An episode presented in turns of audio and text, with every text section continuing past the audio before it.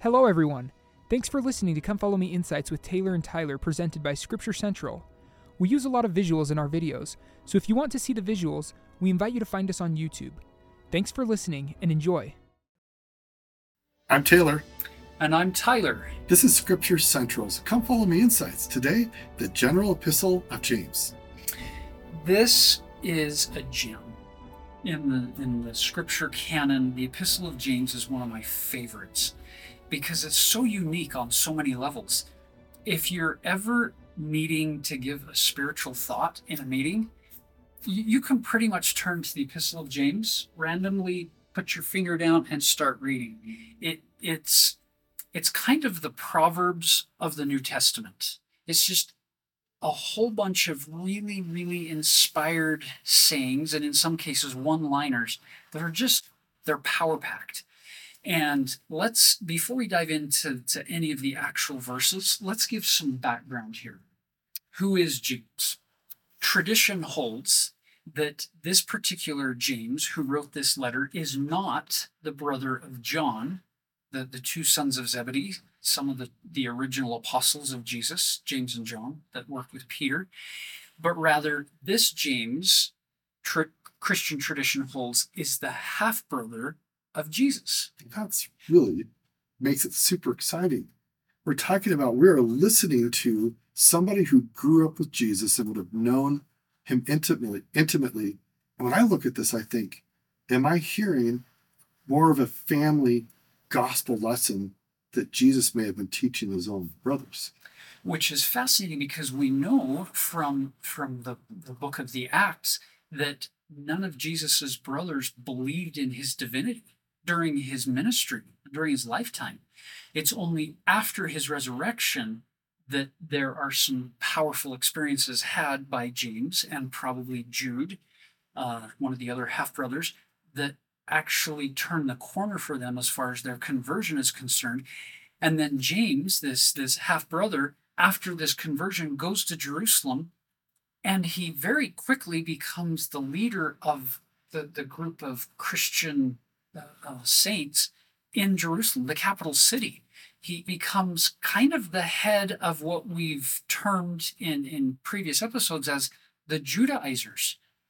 James is kind of the leader of that group. So these are Jewish Christians living in Jerusalem who are being persecuted by the leaders of the Jewish faith at that time, the, the, the chief priests, the Sanhedrin, that uh, also tried Jesus. They're they're going to bring these Jewish Christians under intense persecution. Remember, Stephen was stoned under the direction of the leaders of the Jews, and all those persecutions going out with Saul, who then became Paul. That's all directed by the leaders of the Jews against this group that they see as a breakoff. And now, James, um, incidentally, what is his name in Greek? Yeah, it's Jacob or or Jacob. So now let's set the stage for for trying to to better understand the words. If we understand the context, then the content in the, the epistle of James will probably make a little more sense to you. Knowing that he is the leader of this group that we have termed the Judaizers, which that keep in mind, this is the group that would go out into the diaspora, into the, the Greco Roman world of the Mediterranean region. And they would tell Gentile Christians that they needed to live the law of Moses more fully and completely to be a true Christian. That they would they would need to kind of be proselytes to the Jewish traditions first. And so Paul has been pushing against a lot of this influence. Well, now you come to this epistle and you're going to see that it it pushes in a slightly different direction, a very predictable but different direction than what Paul has been pushing at first glance. But if you look at it in its in its bigger context, you realize, oh, wait a minute. This isn't a competition between James and Paul. They're not teaching different gospels. They're not they're not fighting doctrinally. They're not having a Bible bash. You can see how, in their context, they're both teaching the gospel of Jesus Christ to slightly different audiences for slightly different reasons to solve slightly different problems or address different concerns. So let's be careful that we don't say, okay, now you have to pick either Paul or James. It's it's beautiful in the gospel when you can see how, even though at first it may seem to be uh, mutually exclusive, true doctrines of the gospel are not mutually exclusive. It just means if they feel like that, it means we haven't paid the price yet to see how they are complementary doctrines. Because the more time we spend in the scriptures reading all of them and trying to understand them in their historical setting as well as their, their modern day relevance, then you see how they come together, which is exactly the case here. Now, keep in mind, it was Martin Luther who was this great reformer, and we love what he did. But keep in mind, he's the one who said anything associated with anything at all that I need to do, he would reject it out of hand. Consequently, when he comes to the Epistle of James, he calls it an epistle of straw. He says it's not scriptural, it doesn't belong in the Bible. He hated this book. Why? Because this book is filled with things that we need to be doing as disciples of Christ, and he was distan- distancing himself from any doctrine associated with anything that, that we do to, to move along any kind of a, a covenant path. So we just want to put Martin Luther in context and understand that his emphasis, what mattered a lot to Martin, was receiving God's grace. It seems that Paul also emphasized that gospel principle a lot.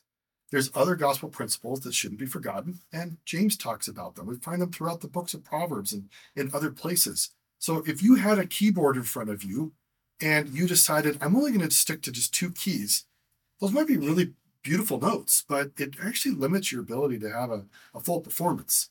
If Paul has a few notes and James has a few notes, together you have more of a complete story. And so as we read the scriptures, we want to read more holistically. Yes, we want to hear from James's perspective and from Paul, but not think that in the end, I have to select which gospel is true. Jesus is the God of all truth and not just portions of it.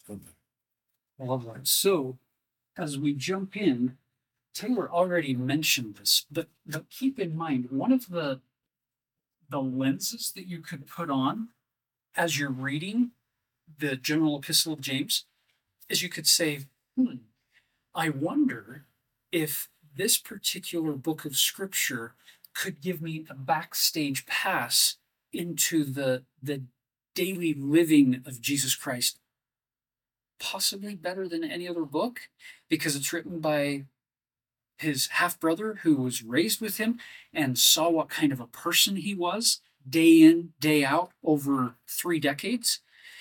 And when you read it that way it's fascinating because then all of these little principles that at first glance might seem to to you to be disjointed proverbial wise sayings all of a sudden become repeat angles different angles on what it truly means to live like Jesus Christ lived his life so all of them are are new lenses through which we can view the savior Jesus Christ and start working more and more with him on developing some of those same characteristics and, and, attributes in our own life. So I love doing that with the, the Epistle of James. That's why it's one of my favorites.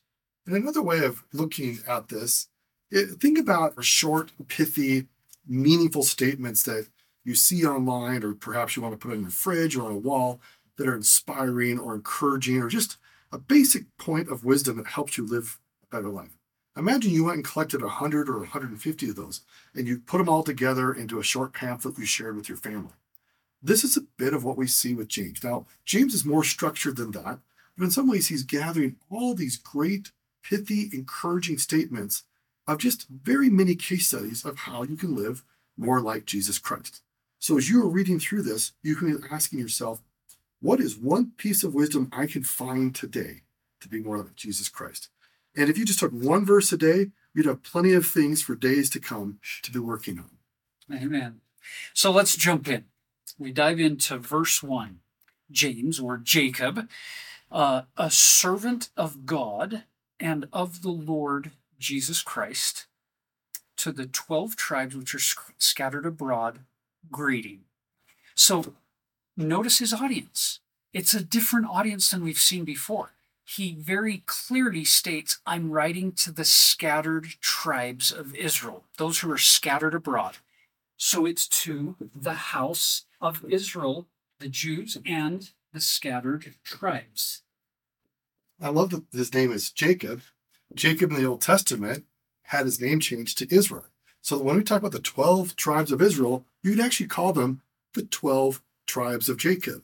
Now, I don't know, but I wonder if Jacob, the half brother of Jesus, really identified with Jacob, patriarch Jacob, and felt the sense of ownership or stewardship over the 12 tribes of Jacob, 12 tribes of, tribes of Israel. It was his job to help people understand.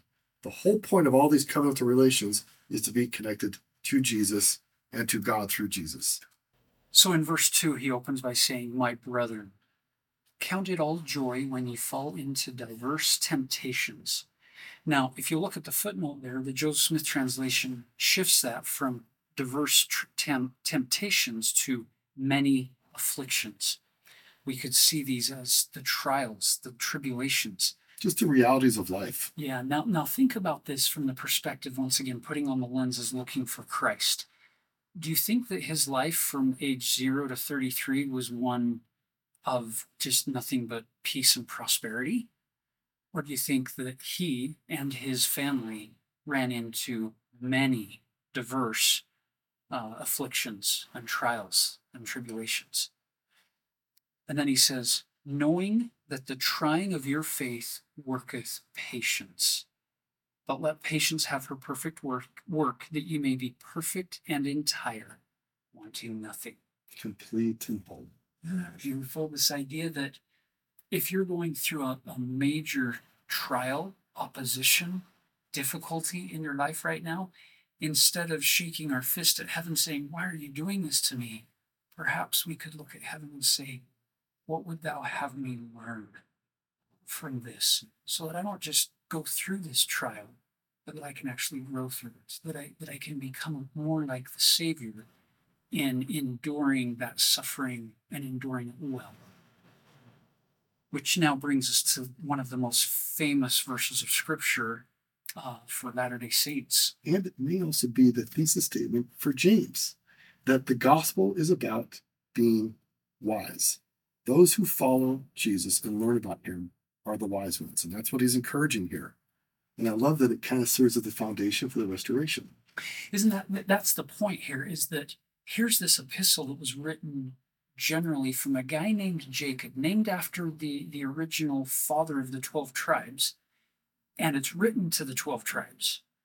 And it's the means whereby the great gathering effort of the latter day dispensation of the fullness of times, it is the launch pad for this gathering effort in the latter days. It's it's this verse that is going to send that young uh, farm boy, Joseph Smith, into a grove that we now call sacred.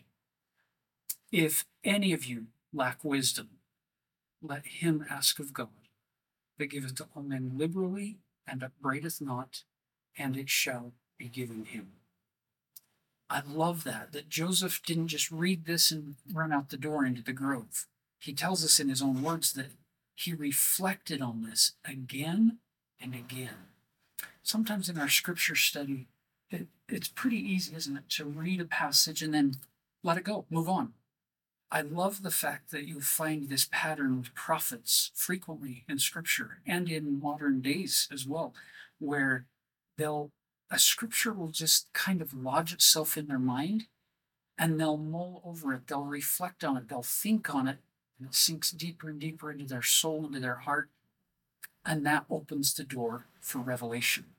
And in this case, the greatest vision of our dispensation, that first vision of the Father and Son coming to appear to him. Sometimes we get so excited hearing about Joseph Smith's experience, and we should be, that I wonder if we miss that we all have the same invitation, that we also can sup at the table of the Lord, get wisdom directly from him. And we should have no fear. It says here, God will never treat poorly, upbraideth not anybody who seeks wisdom from him. And you have to go with faith, meaning I believe that God wants to share his wisdom with me. And I my guess is that all of us, if we could look carefully in our own lives, could identify times when we did seek after the Lord's wisdom and he delivered to us. That's a that's a really important reminder to, to follow the Savior's example here. When when he went out to be alone with the Father, you can't picture him going out thinking, well, I'm going to be alone. I don't think God's going to answer me, but uh, I'll just try it anyway. It no. Look at verse six. Let him ask in faith, nothing wavering. For he that wavereth is like a wave of the sea driven with the wind and tossed. So again, our focus isn't just on Joseph Smith. Our focus isn't isn't just on prophets through the history of time. All of those people, all of those stories should be funneling our vision and, and directing our focus to the ultimate example of all, which is Jesus Christ. He is the ultimate fulfillment of verse 5 and 6. And then hopefully it comes full circle, as Taylor's been saying, back to us. I'm trying to be like Jesus. Well, verse 5 and 6 gives me a beautiful pattern to start modeling my life more fully after his. Now you'll notice, much like the Proverbs, like we said, it, it kind of feels disjointed. It feels kind of choppy. Like like Taylor was saying, you, you pull a whole bunch of wise sayings together and, and you kind of compile them. That's that's how it kind of feels. But look, so so he gives you, for instance, verse seven and eight. They kind of cluster together. And then verse 9 opens this new idea. Let the brother of low degree rejoice in that he is exalted. And you're saying, wait a minute, James, did you mean what you said? Let the brother of low degree rejoice in that he is exalted. Wait a minute, if he's of low degree, how is he exalted? Think about Jesus' upbringing. A man who was a man of sorrows and acquainted with grief, who was despised and rejected of men, and how exalted he ultimately becomes.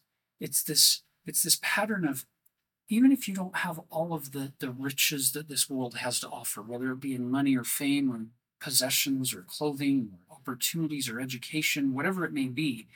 So if you recognize who we really are and who God really is, the, the world's measuring rods don't matter because we can be exalted in Christ regardless of what we get out of this world. Look at verse 10 but the rich, in that he is made low, because as the flower of the grass, he shall pass away. So it's this proverbial statement of whoever loses his life or gives away his life shall gain the eternities. But who finds his life and holds on to it selfishly is going to lose it all at death. And he's, he's making that very clear. And we, we changed the theme a bit when we get to verses 12, 13, 14, and 15. It's about that we all deal with trials and challenges. The word is temptation in English, but it's really testing or even affliction. If you look at the wisdom here that James is sharing, is that don't think that somehow your life has gone astray if you are diff- dealing with difficulty, and it's okay. We all struggle, but don't allow yourself to be overwhelmed. Let's just read a couple of these. Verse 13 let no man say when he is tempted, I am tempted of God. For God cannot be tempted with evil, neither tempteth he any man. But every man is tempted when he is drawn away of his own lust and enticed. Meaning, we can work in advance to protect ourselves from evil that we may experience. Now, we can't forestall everything bad that could happen in life, but we can choose in advance to not go into locations or situations that are going to create temptation. And I think this is one of the wise sayings that James is trying to help us with that we can use our agency in advance to find wisdom by avoiding temptation. And now we shift into a different uh, topic, verse 17. Every good gift and every perfect gift is from above and cometh down from the Father of lights, with whom is no variableness, neither shadow of turning. It's that it, this concept is picked up beautifully in the Book of Mormon in uh, Moroni chapter 7 when he talks about, I'll show you the way to judge. And, and if, if something invites you and entices you to do good and to believe in God, then you can judge it's it's of heaven, it's of good. And if it entices you or invites you to turn away from God or to do evil, you can know perfectly that it's of the devil.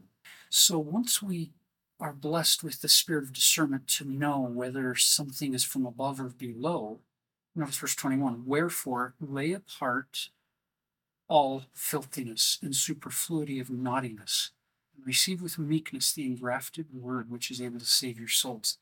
Such beautiful wisdom literature here that he's sharing with us. And then he builds on it with what we can actively be doing. Specifically, verse 22, very short and pithy.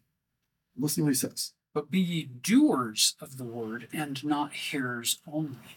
Now, can you see why somebody in, in Martin Luther's perspective would not like this? But keep in mind, even if you were to say, well, I'm going to just go with what Paul said, well, most of Paul is focused on things that we need to be doing as disciples of Christ to become more like him, to strive to, to emulate his example in our life. Most of Paul's writings are focused on the doing and then a little bit on the grace aspects, which are incredibly important. Again, we're not forced to make a decision between two false dichotomies here. All of these doctrines fit beautifully together, not in competition. In fact, the Lord Jesus Christ himself tells us in the Sermon on the Mount.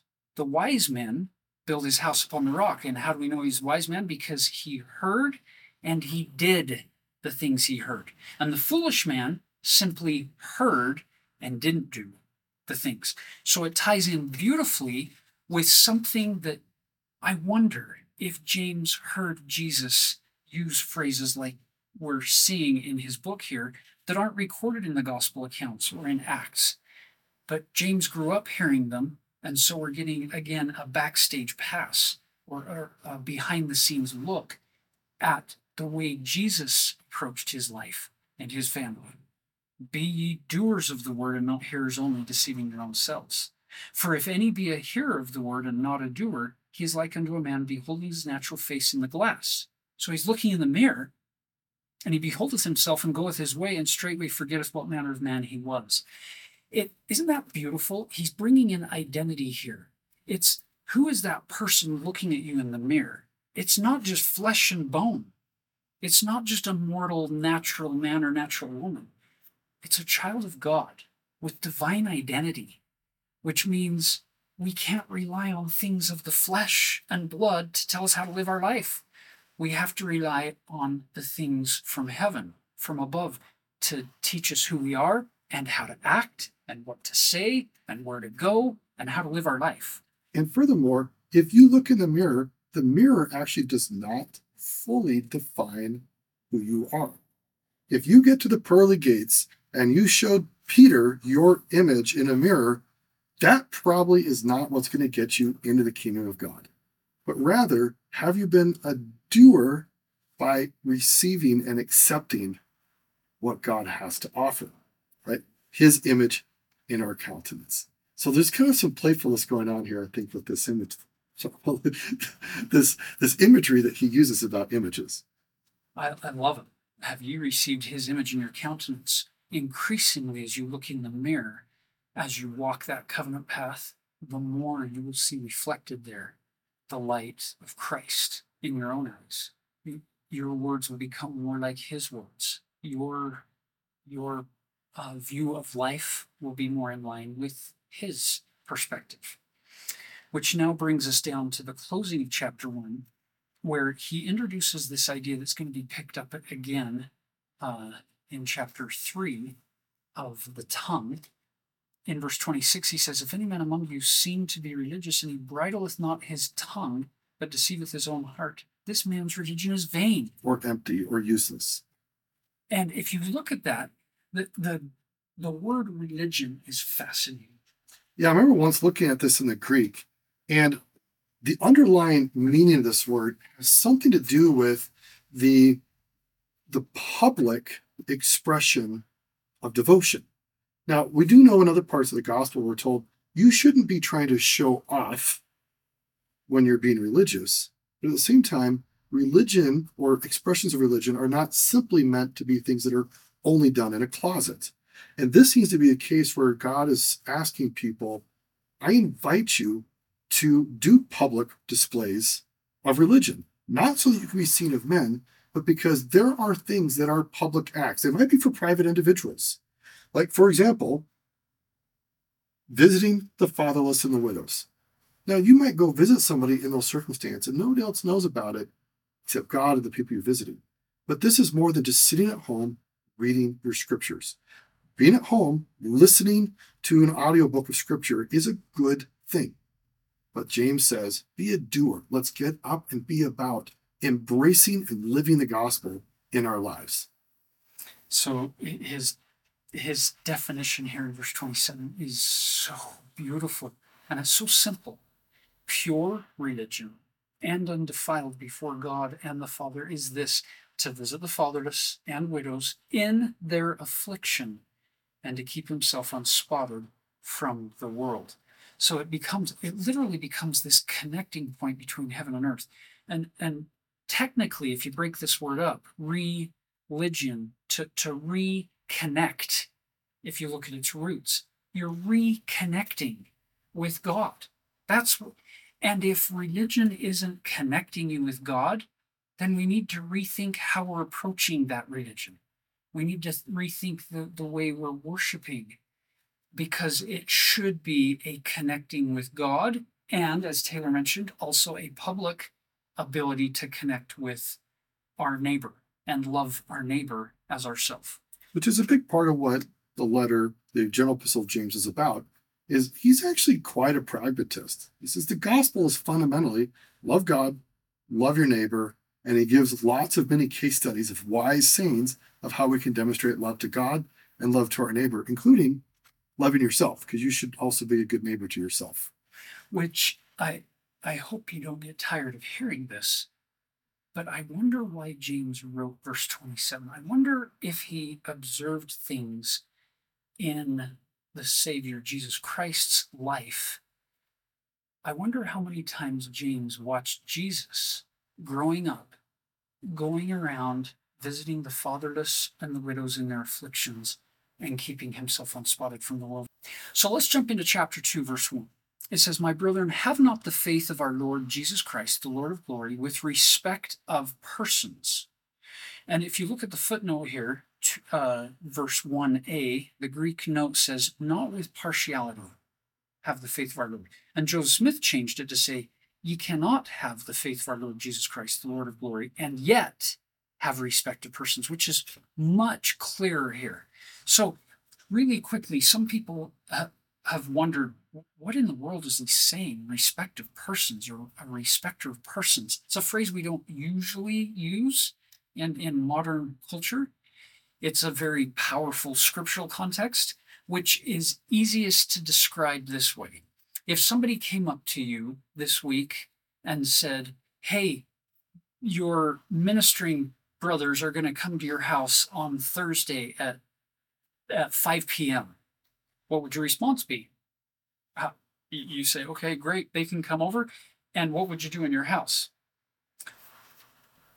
Versus this example somebody comes up to you and says, Hey, the prophet of the church and one of the 12 apostles is going to come to your house this Thursday at 5 p.m., what would you do?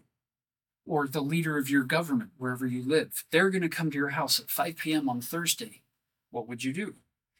The reality is, is we're pretty much respecters of persons or titles. We pay attention to worldly uh, prowess and position and titles.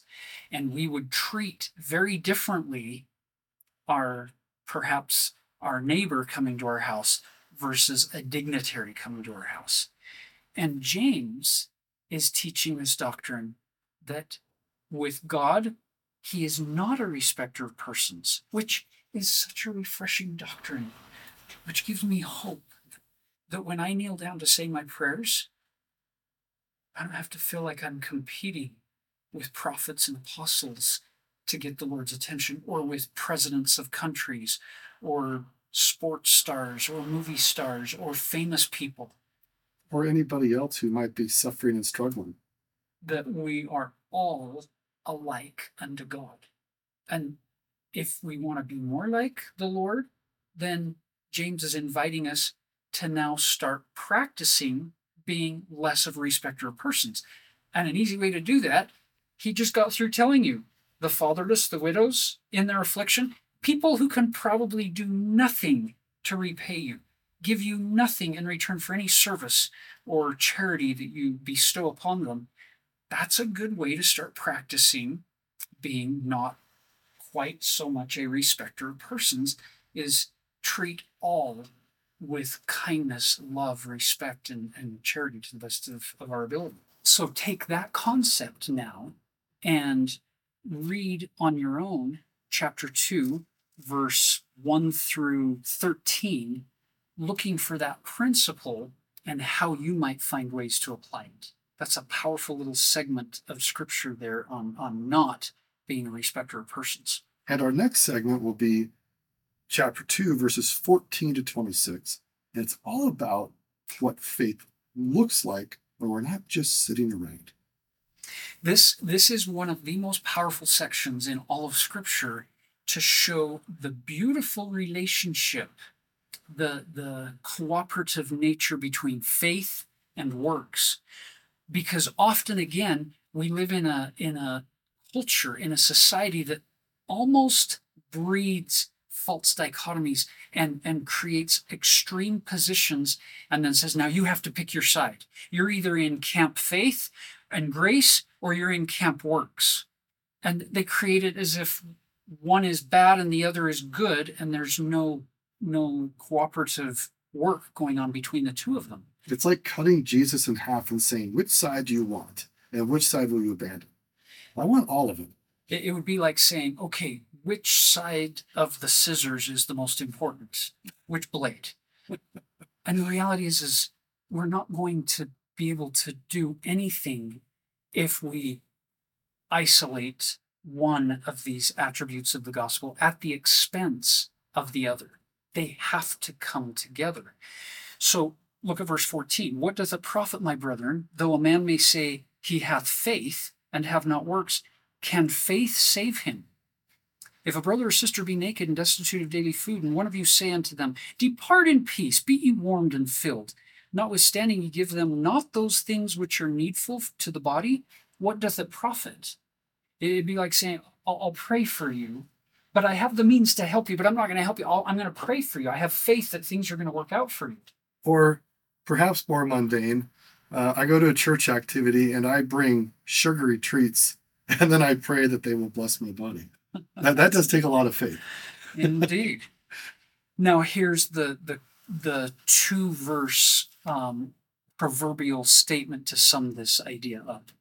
Even so, faith, if it hath not works, is dead, being alone. Yea, a man may say, Thou hast faith, and I have works. Show me thy faith without thy works, and I will show thee my faith by my works. Now, pause, time out, take a step back from this, and now put this in the context of the, the bigger first century Christian world. Keep in mind, Paul was traditionally writing to uh, Jewish Christians and Gentile Christians all in different bodies of the church, different uh, branches or wards of the church, in different locations in the Greco Roman or pagan world. And so a lot of the themes he's picking up and sharing with them are to push against some of the Judaizer influences in some of those areas because they're they're trying to get those Gentile Christians to become more Jewish. And the pagan world had a lot of works about all sorts of sacrificial systems you had to do to call down the powers of whatever God you're worshiping.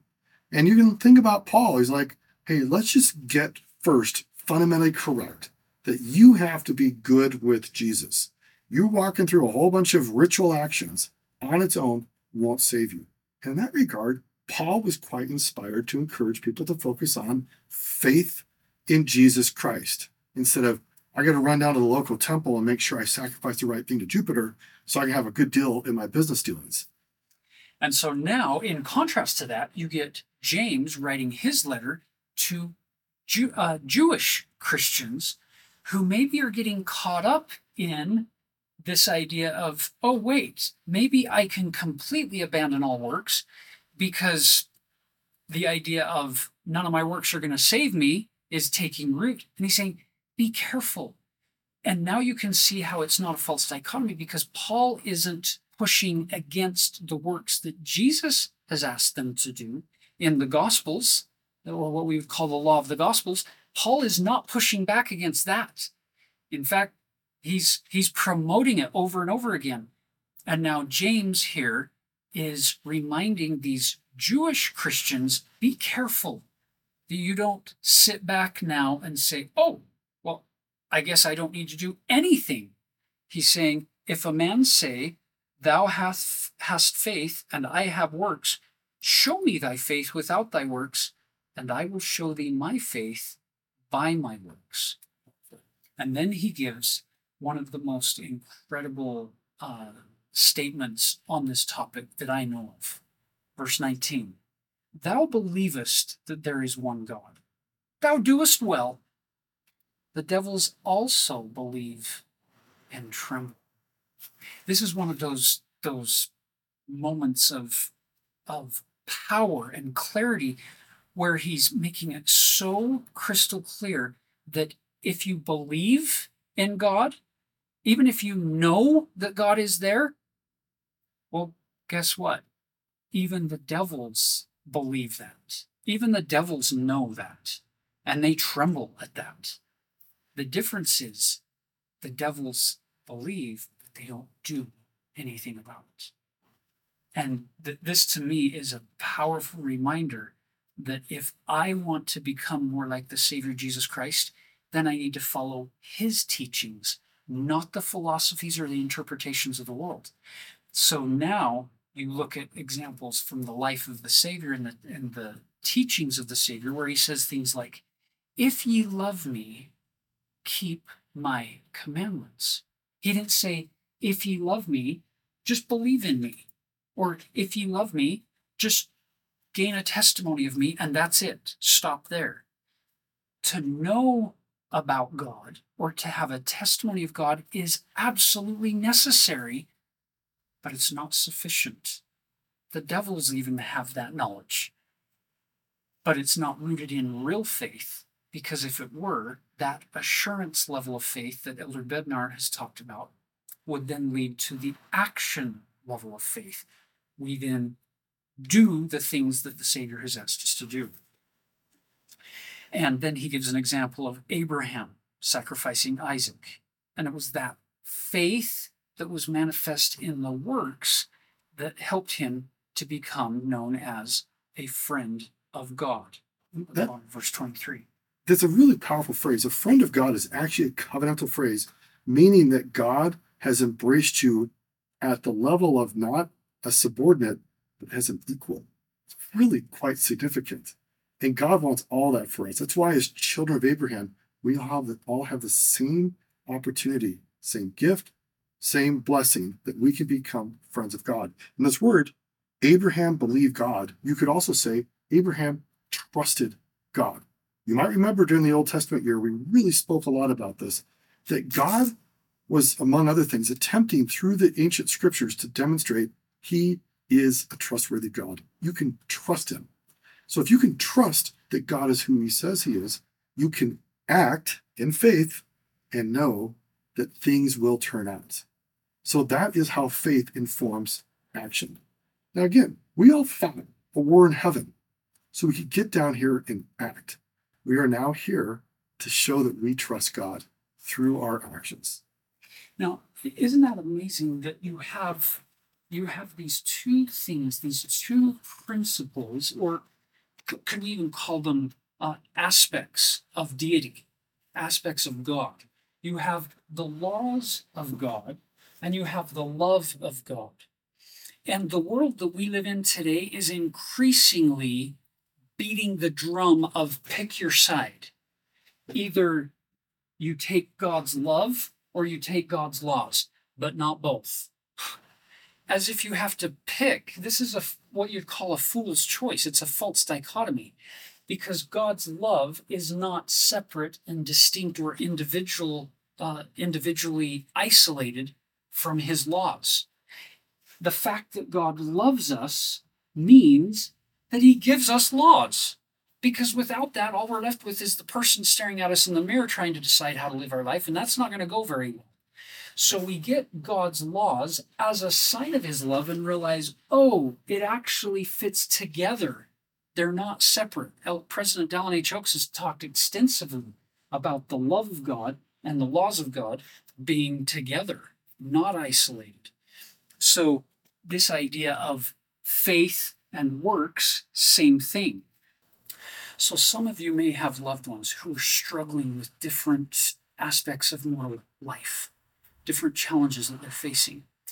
And if we're not careful, it will start to feel like you have to then pick between loving your child and loving God, or loving your child and staying as a faithful member of the church.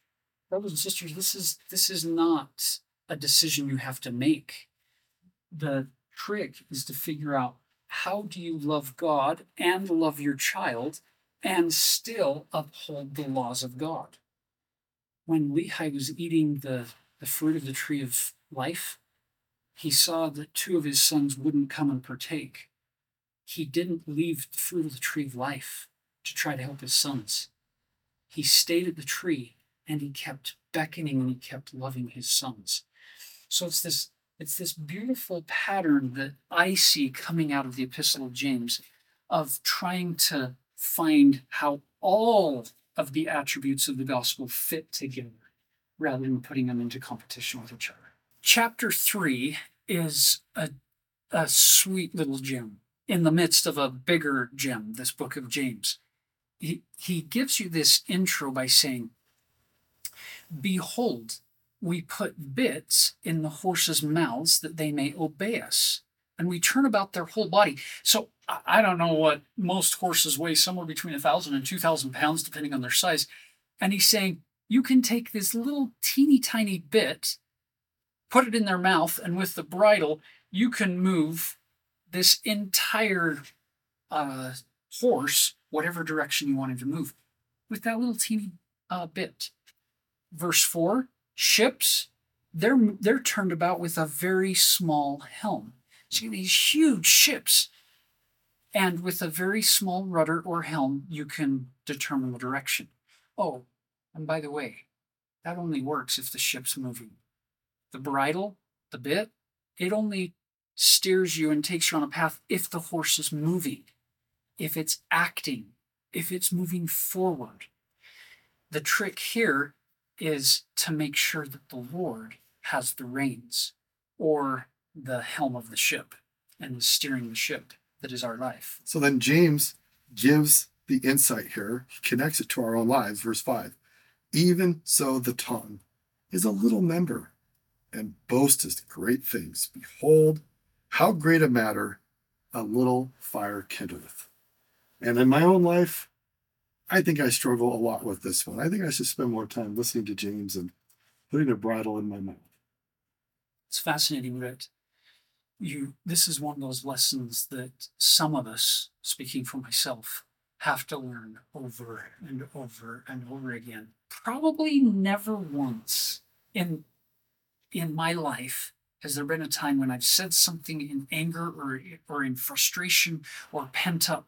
You know you feel getting getting hot under the collar. There's probably never been once that 10 minutes one day 5 days later i've said to myself Oh, good job. I'm glad I said that. That was perfect. That was exactly what needed to be said. In, I believe, every single case, I have felt the need to go and apologize and to repent and say, I'm so sorry. There's always a better way to say things than in the heat of the moment. And for me, the essence of this is in, embodied in President Russell M. Nelson's talk from April 2023 General Conference peacemakers needed. The way he, he talks about the way we, we communicate with people. The other wonderful talk for you to consider is The Tongue of Angels, given by Jeffrey. Holland many years ago. in General Conference, where he addresses James chapter 3 in incredible detail and beautiful principles for us to follow. So you can look then at verses 1 through 12, and it really focuses on the wisdom of how to manage your tongue. So now, if you want a little con- contrast here, he gives you verse 14, 15, and 16 as the bad example of what happens when you just you just say what you want to say, do what you want to do, live your life, uh, cut off from God's laws, pretty much, just doing whatever the natural man or natural woman dictates. And he says, verse 16, for where envying and strife is, there is confusion and every evil work. I think about our modern day today. Have you ever seen confusion in the media, social media, in your personal interactions with people? And is it because many of us are talking before we know what we're talking about? Now, as good humans, we feel strongly and passionately about things. And the invitation here is to make sure we're grounded in what's true, real, lovely, godly before we speak. And like Tyler, the times in my life where I've had regrets, I've had to go back to people and say, I actually, uh, I approached that wrong. I communicated unfairly or inappropriately. It's because I speak without having full knowledge. And I think the invitation here is let's make sure we really know what the truth is before we let our mouths go on what we think is going on in the world so that we don't contribute to the confusion and the mayhem and the evil speaking that's going on in the world. It's just most of it's unnecessary. Actually, I'd say all of it's unnecessary. All of it. All of it. And, and if you look, he, he gives you the ideal in verse 17 and 18 but the wisdom that is from above is first pure, then peaceable, gentle, and easy to be entreated, full of mercy and good fruits, without partiality and without hypocrisy. And the fruit of righteousness is sown in the peace of them that make peace. Once again, President Nelson's talk peacemakers needed. And our world desperately needs them today. Which now brings us to chapter 4. From whence come wars and fightings among you? Come they not hence even of your lusts, but war in your members? He, he's saying that all of the bad things you're seeing out here externally, they all start internally with individuals allowing that internal war to be lost to the lusts of the flesh or the, the natural man, natural woman instincts in us that then get translated into harsh words, harsh deeds, and, and violence and evil then can spread into the world. Um, look at verse 3. Ye ask and receive not, because ye ask amiss, that you may consume it upon your lusts. I love the fact that we worship the God of the universe who he knows everything and he knows how to give the best gifts to his children and when and how to give those gifts. So it doesn't mean that every unanswered prayer means we were asking for the wrong thing. It just means that if we are asking amiss, we're asking for something to consume it on our own lusts, those usually aren't prayers that God is going to answer. So, what a difference it makes, I have found, following the example of, of our prophets, to spend more time seeking to counsel with the Lord rather than seeking to counsel the Lord rather than telling him what to do for me, asking him, Heavenly Father, this is the situation I'm in. Guide me. What would thou have me do? What should I even be asking for? What is the direction thou would have me go? Uh, it, he's more likely to answer those kinds of questions as I then get up and move forward like a ship or a horse, giving him the reins or the helm of the ship we haven't mentioned this yet, but James uses a lot of exhortation or the command form of verbs, like telling people what they should do or giving them strong encouragement to take action. If you look through chapter four, it goes on and on with all these really powerful invitations. Things like uh, verse seven, submit yourselves, therefore, to God. Resist the devil. Verse eight, draw nigh to God. He will draw nigh to you. Cleanse your hands, purify your hearts Verse 9, be afflicted and mourn and weep. Verse 10, humble yourselves in the sight of the Lord. So again, James is just not trying to speak in flowery parables, which are a powerful way of teaching, but to be clear, direct, and unmistakable. So if, if you're ever looking for immediate encouragement for something you can do to be more like Jesus Christ, you can turn right here in the book of James, any chapter, and find a command form of here's one invitation you can work on today. And to take that into the, these next two verses, notice verse 11 Speak not evil one of another, brethren. Have you noticed how easy it is to point out character flaws or perceived imperfections in other people? Anyone can do that. It's a, it's a very godly and Christ-like thing to be able to see the good and to speak positively wherever possible about our family members, our colleagues, uh, our associates. And after all, there's nothing, there's nothing virtuous. There's nothing redemptive that will help us by pointing out what's wrong with everybody else. It, it doesn't make us better. It doesn't, it doesn't help us become a better person. He that speaketh evil of his brother and judges his brother speaketh evil of the law and judges the law. But if thou judge the law, thou art not a doer of the law, but a judge. And then he clarifies there is one lawgiver who is able to save and to destroy. Who art thou that judgest another?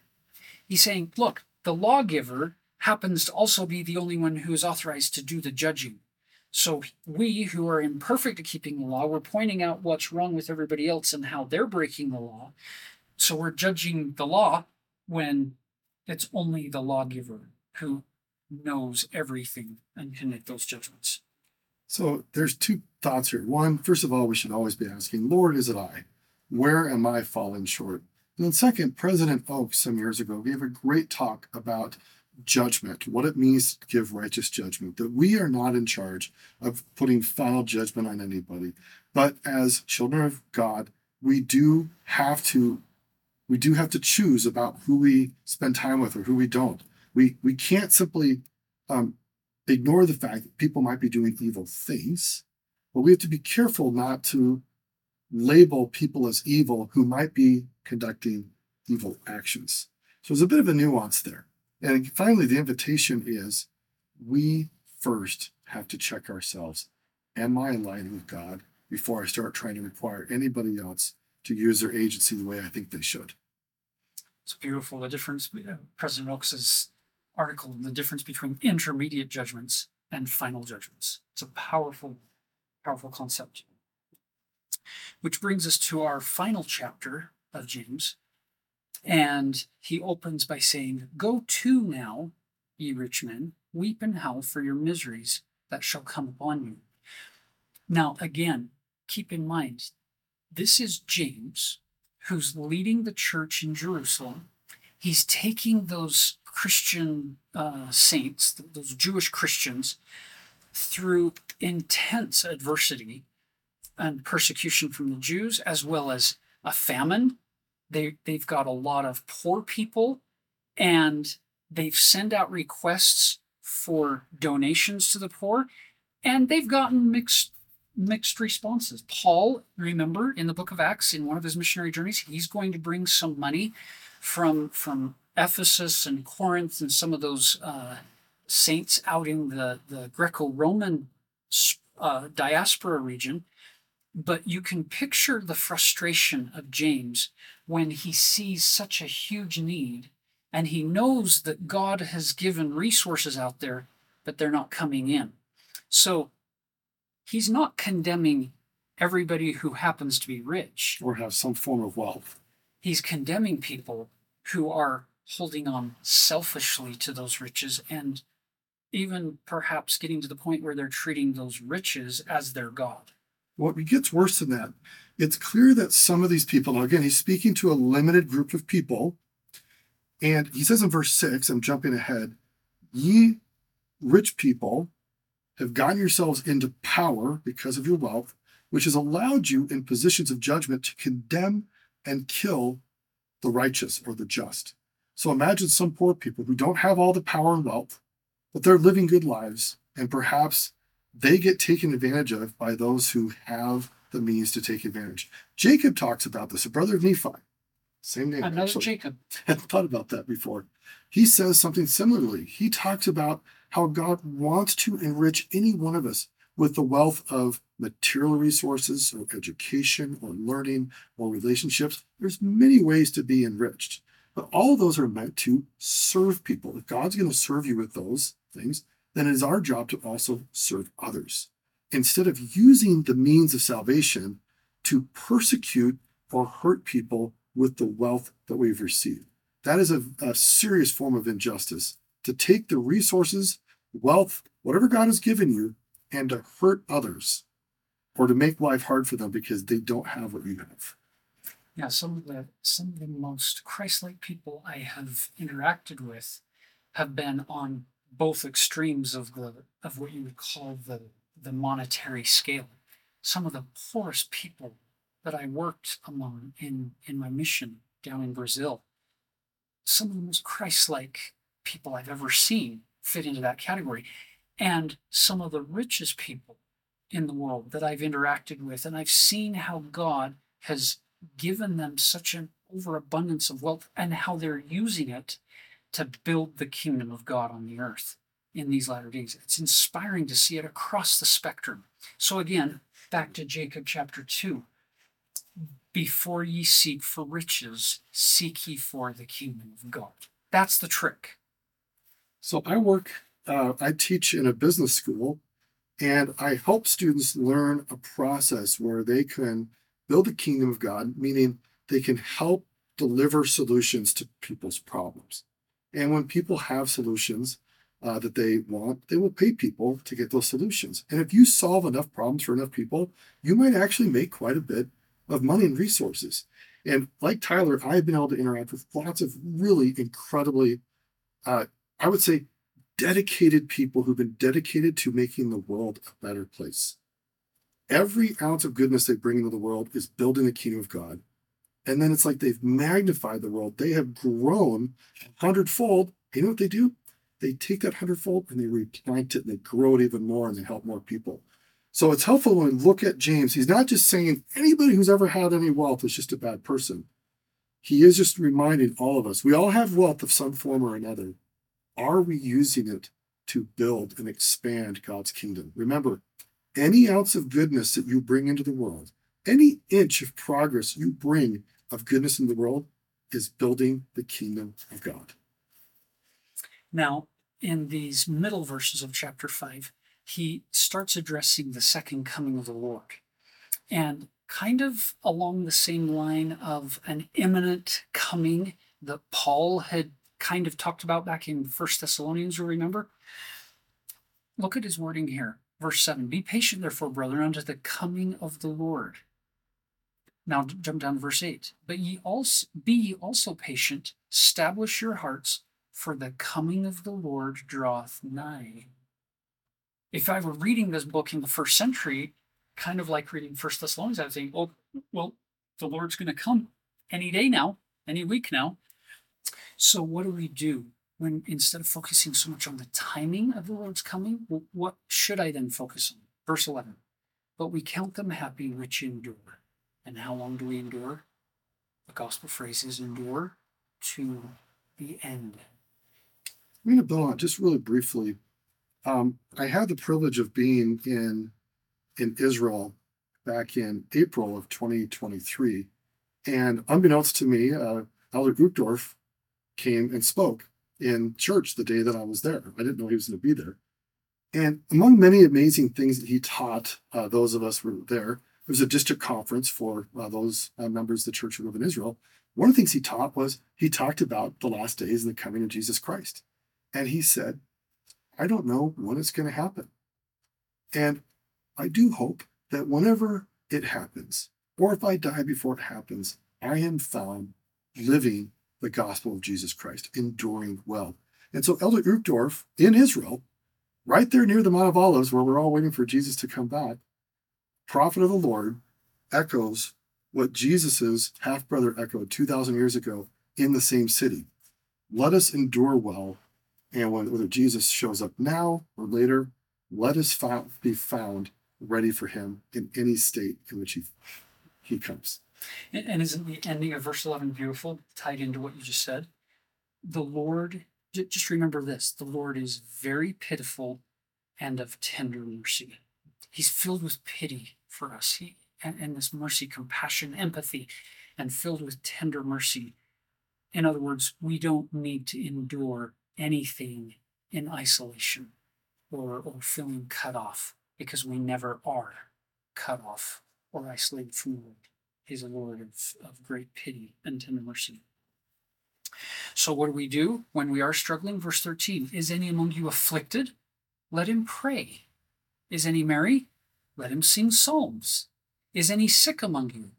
Let him call for the elders of the church and let them pray over him, anointing him with oil in the name of the Lord. And the prayer of faith shall save the sick, and the Lord shall raise him up.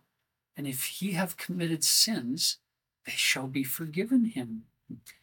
I wonder if collectively as a group, we're living beneath our privileges when it comes to seeking, asking for, in faith, for priesthood blessings. That perhaps there are more more opportunities to receive not only God's healing and his mercy, but also his grace and forgiveness of sins through this process. Tyler, this makes me think of a verse my friend Kent Brown, uh, a former professor of religion at BYU and a great, thoughtful scholar of the scriptures, shared with me just recently. He talked about Matthew chapter 26, verse 28, it's Passover meal, the last meal for Jesus. And he says to his disciples, when he's giving them the cup of Passover to symbolize how God saved the people from bondage, verse 28 For this is my blood of the New Testament, which is shed for many for the remission of sins. And my friend Kent Brown pointed out, might it be that whenever we partake of that sacred covenant of partaking of his blood symbolically, that that is a moment of remission of sins. We get baptized with remission of sins. Can we get it every week as we partake of his blood? I find that a very, very powerful message that perhaps I haven't fully thought about, even though I try to be thoughtful every sacrament meeting. And we do that collectively with all of us reconnecting with God in a congregation. It's beautiful. Verse 16 Confess your faults one to another and pray one for another that ye may be healed. The effectual, fervent prayer of a righteous man availeth much. And I think we would say today the, the effectual, fervent prayer of a righteous person availeth much. That power that comes. I've seen it over and over again in my extended family when there's a need and people join together. I've seen it in wards and stakes. We've seen it collectively as a church back when COVID was, was raging. We, we've seen the power of these effectual, fervent prayers coming together. And then he gives the example here to finish off of Elias was a man subject to like passions as we are, and he prayed earnestly, and he caused a famine for three and a half years to come down. And he prayed again, and the heaven gave rain, and the earth brought forth her fruit. He's using that as a little example, keeping in mind his audience is Jewish Christians. They know this Old Testament story very well, and he's now bringing that to bear in this faith and works coming together as an example of what happens when somebody prays in real faith and then moves forward doing their works in faith, what the Lord is able to do through them and with them. And then he concludes these two more verses. And it's a bit of an odd ending because there's no like formal conclusion to this letter. Again, it seems like James is trying to bring together all this really great, easy to digest wisdom that anybody could pick up at any point, grab any verse, and say, I have inspiration for today for how I can be more like Jesus Christ. And we, we concluded some really powerful points, but without a formal final conclusion after verse 20. I love, I love verse 19, 20. Brethren, if any of you do err from the truth and one convert him, let him know that he which converteth the sinner from the error of his ways shall save a soul from death and shall hide a multitude of sins. That's pretty good motivation to get involved in, in missionary work If you look at verse 19 and 20. But perhaps way more important than that is to see once again the Lord Jesus Christ through the lenses that James is providing for us here as his half brother. There is nobody who did more to save souls from death than did Jesus. And there is nobody who hides multitudes, infinite multitudes of sins more than Jesus.